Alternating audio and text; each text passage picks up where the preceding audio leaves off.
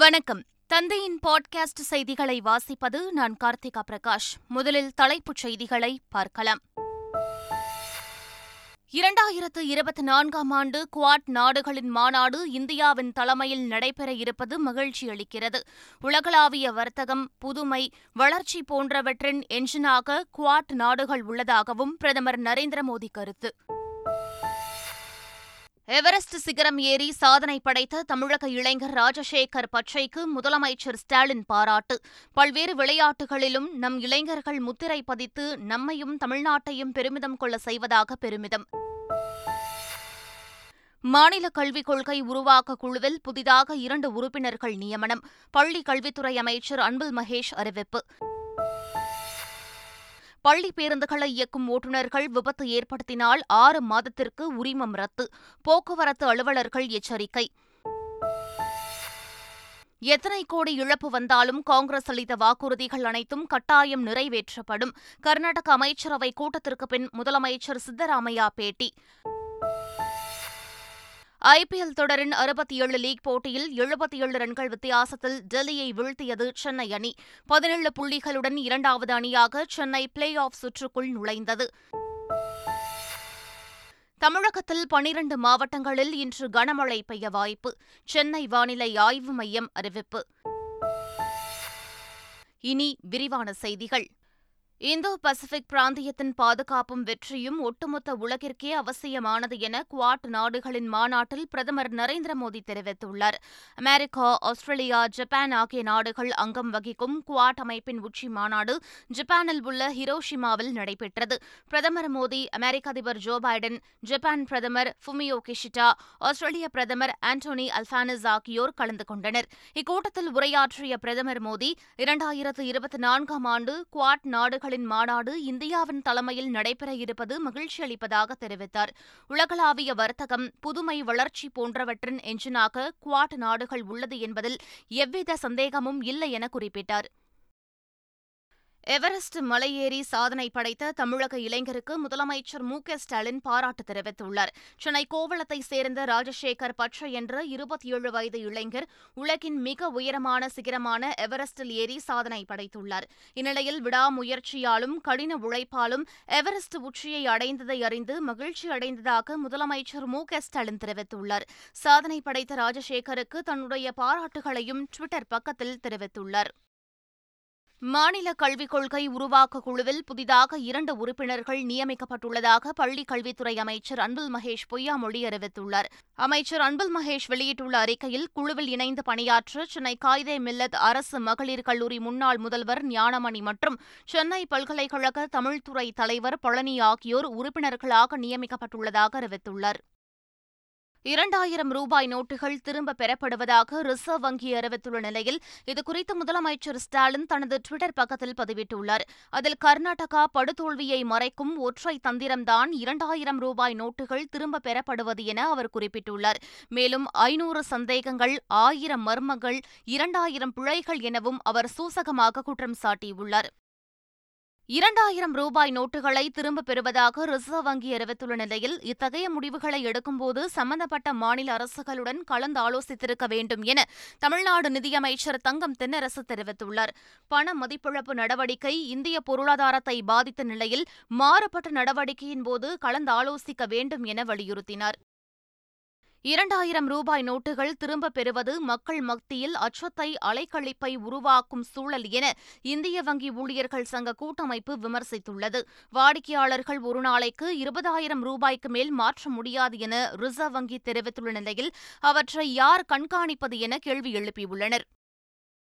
கர்நாடக தேர்தலில் நூற்று ஐம்பத்து மூன்று கோடி கருப்பு பணம் கைப்பற்றியதாக தேர்தல் ஆணையம் தெரிவித்த நிலையில் கருப்பு பணத்தை ஒழித்ததாக எப்படி கூற முடியும் என காங்கிரஸ் மூத்த தலைவர் ப. சிதம்பரம் கேள்வி எழுப்பியுள்ளார். கர்நாடக தேர்தலில் கருப்பு பணமாக நூற்றி ஐம்பத்தி மூணு கோடி ரூபாயை நாங்கள் கைப்பற்றினோம்னு தேர்தல் கமிஷன் சொல்லுது. ஆக ஏழு ஆண்டுகள் கழித்து அவர்கள் ஆட்சி செய்கிற கர்நாடக மாநிலத்தில் நூற்றி ஐம்பத்தி மூணு கோடி ரூபாய் கருப்பு பணம் இருந்தது என்பதை தேர்தல் கமிஷனே ஒப்புக்கொள்ளும் போது கருப்பு பணத்தை ஒழித்தேன்னு எப்படியா சொல்ல முடியும்? இரண்டாயிரம் ரூபாய் நோட்டுகள் திரும்ப பெறப்படும் என்ற அறிவிப்பை விட டாஸ்மாகில் இரண்டாயிரம் ரூபாய் நோட்டுகளை வாங்கிக் கொள்ளப்படும் என்ற தமிழக அரசின் அறிவிப்புதான் உலகில் பெரிய அறிவிப்பாக தோன்றுகிறது என புதுச்சேரி துணைநிலை ஆளுநர் தமிழிசை சவுந்தரராஜன் கூறினார். எனக்கு அதை விட டாஸ்மாகில் ரெண்டாயிரத்தை வாங்கிக்கிறேன்ற அறிவிப்பு இருக்கு பாருங்க. அதான் உலகத்தில் பெரிய அறிவிப்பாக தோணுது. சென்னையில் வெயில் தாக்கத்தை குறைக்க பொது இடங்களில் குடிநீர் வசதி உள்ளிட்ட வசதிகளை மேற்கொண்டுள்ளதாக மாநகராட்சி ஆணையர் ராதாகிருஷ்ணன் தெரிவித்துள்ளார். ஊடகங்களுக்கு இடையேயான கிரிக்கெட் போட்டியை தொடங்கி வைத்து பேசிய அவர் பகல் பனிரண்டு மணி முதல் பிற்பகல் மூன்று மணி வரை மக்கள் வெளியே செல்ல வேண்டாம் என அறிவுறுத்தினார். குழந்தைகள் கர்ப்பிணிகள் முதியவர்கள் கவனமாக இருக்க வேண்டும் என ராதாகிருஷ்ணன் கேட்டுக் கொண்டாா் பால்வளத்துறையில் தற்போது பயன்பாட்டில் உள்ள பழைய எந்திரங்களை மாற்றி நவீன எந்திரங்களை அமைக்க நடவடிக்கை மேற்கொண்டு வருவதாக அமைச்சர் மனோ தங்கராஜ் தெரிவித்துள்ளார். கன்னியாகுமரி மாவட்டம் நாகர்கோவிலில் செய்தியாளர்களிடம் பேசிய அவர் தமிழகம் முழுவதும் நாள் ஒன்றுக்கு நாற்பத்தைந்து லட்சம் லிட்டர் பால் கொள்முதல் செய்யும் நிலையிலிருந்து எழுபது லட்சமாக உயர்த்த நடவடிக்கை மேற்கொண்டு வருவதாக கூறினார். தமிழகத்தில் உபரி மின்சாரம் வேறு மாநிலத்திற்கு வழங்கக்கூடிய அளவில் தமிழ்நாடு மின்சார வாரியம் வளர்ந்துள்ளதாக அமைச்சர் செந்தில் பாலாஜி தெரிவித்துள்ளார். காஞ்சிபுரத்தில் செய்தியாளர்களிடம் பேசிய அமைச்சர் செந்தில் பாலாஜி காஞ்சிபுரம் செங்கல்பட்டு தொழிற்சாலைகள் நிறைந்த மாவட்டமாக உள்ளதால் கூடுதல் மின் தேவை ஏற்பட்டுள்ளதாக குறிப்பிட்டார். காஞ்சிபுரம் செங்கல்பட்டு மாவட்டங்களை பொறுத்தவரை வளர்ந்து வரக்கூடிய குறிப்பாக தொழில் நகரமாக மாறி வரக்கூடிய மாவட்டங்களாக அமைந்திருக்கின்றன.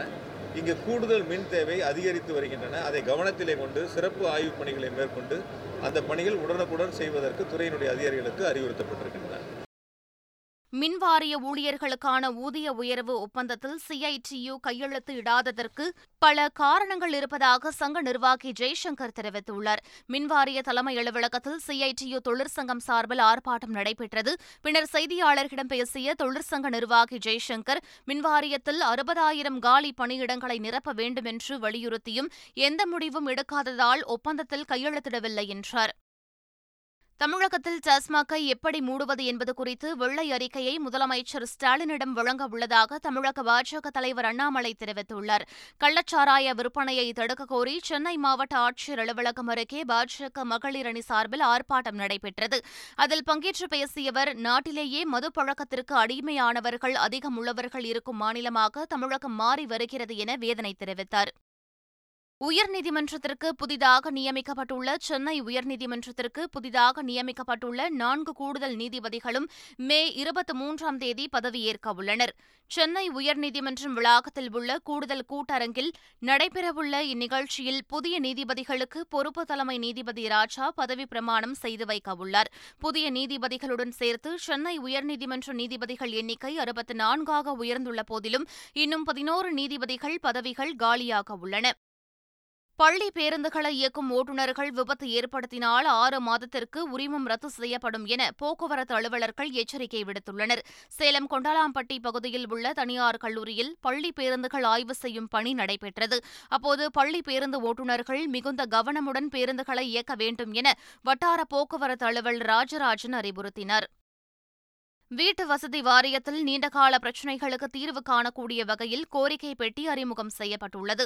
வரும் மூன்றாம் தேதி முதல் முப்பதாம் தேதி வரை மனுக்கள் பெறப்பட்டு தீர்வு காண உயர்மட்ட குழு அமைக்கப்படும் என வீட்டு வசதி மற்றும் நகர்ப்புற வளர்ச்சித்துறை அமைச்சர் முத்துசாமி தெரிவித்துள்ளார். மேலும் பட்டினம்பாக்கத்தில் வணிக வளாகம் கட்டுவதற்கு ஏற்பாடு செய்யப்பட்டு வருவதாகவும் அவர் கூறினார்.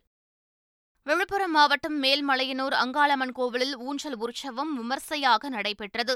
ஊஞ்சலில் அமர்ந்த அம்மனுக்கு தாலாட்டு பாடப்பட்டது. இதில் பல்லாயிரக்கணக்கான பக்தர்கள் பங்கேற்று சூடமேற்றி சுவாமி தரிசனம் செய்தனர்.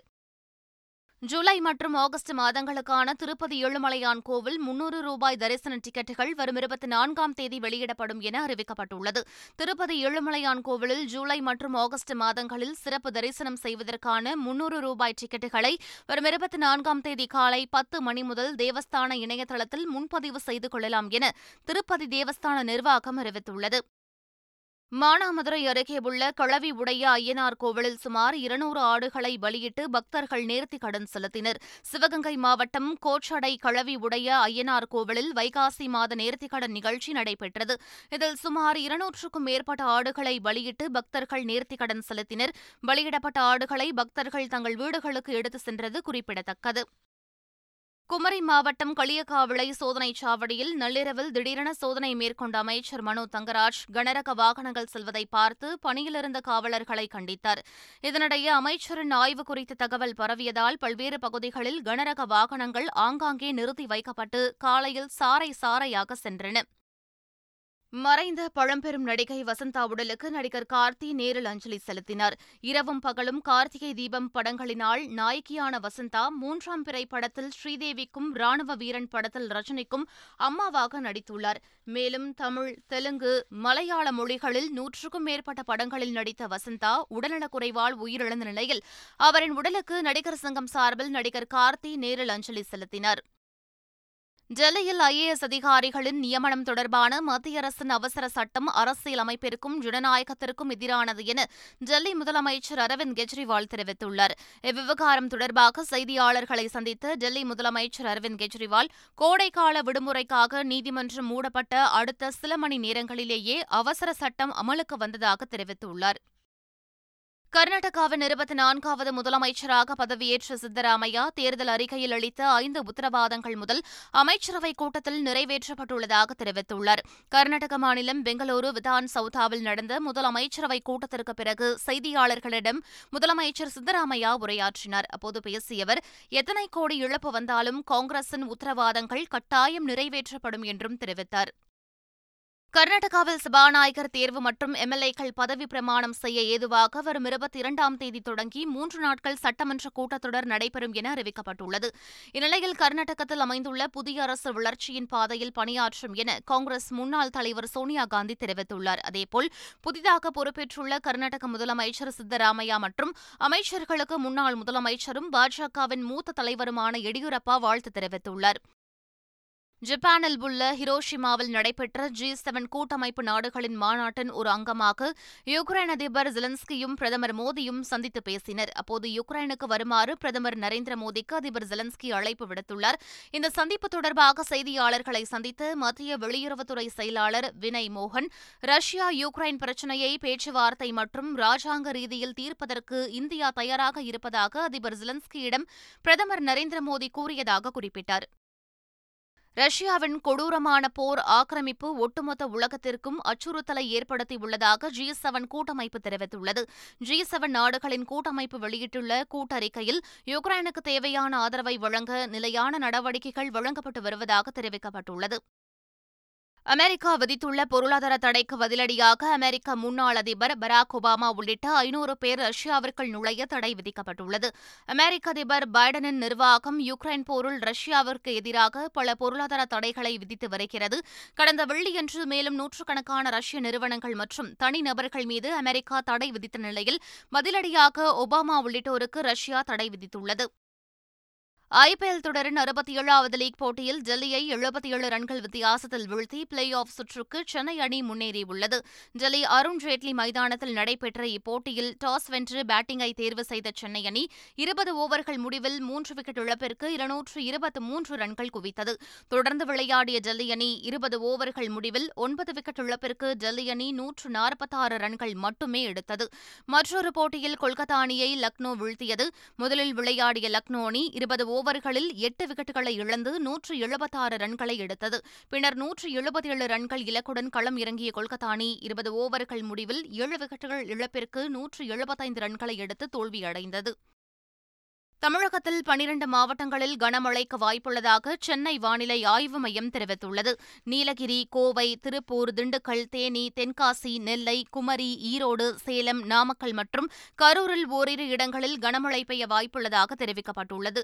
இருந்தபோதிலும் தமிழகத்தில் ஒரு சில இடங்களில் அதிகபட்ச வெப்பநிலை முப்பத்தெட்டு டிகிரி முதல் நாற்பது டிகிரி செல்சியஸ் அதிகமாக இருக்கக்கூடும் என்றும் வானிலை ஆய்வு மையம் தெரிவித்துள்ளது. மீண்டும் தலைப்புச் செய்திகள்.